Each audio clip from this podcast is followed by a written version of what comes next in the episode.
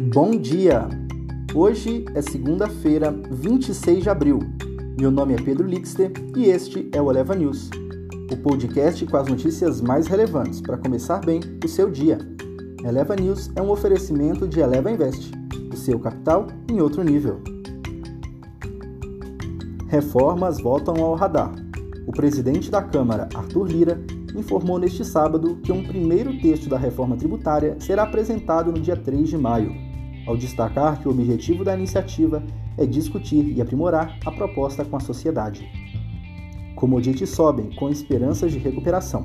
Os preços do cobre atingiram o maior pico em 10 anos, enquanto a soja, o trigo e o milho comercializaram perto do maior patamar em 8 anos, com pós-pandemia à vista. Crise da Covid piora na Índia. A Índia relatou o quinto dia consecutivo das novas infecções e mortes por Covid-19, com alta do sobrecarregamento do, do setor da saúde, já com poucos recursos. Ações devem abrir mistas, balanço da Tesla e dados de bens duráveis no radar.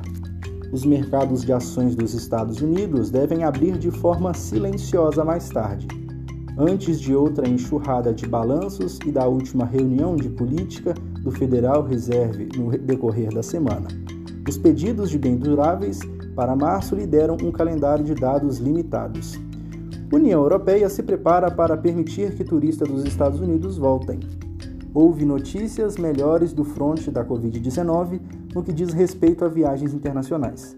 A presidente da Comissão Europeia, Ursula von der Leyen, disse ao The New York Times que a União Europeia pretende permitir que viajantes dos Estados Unidos totalmente vacinados entrem na região, algo que poderia impulsionar tanto as companhias aéreas americanas, empresas de pagamentos, como a maltratada indústria de turismo da Europa.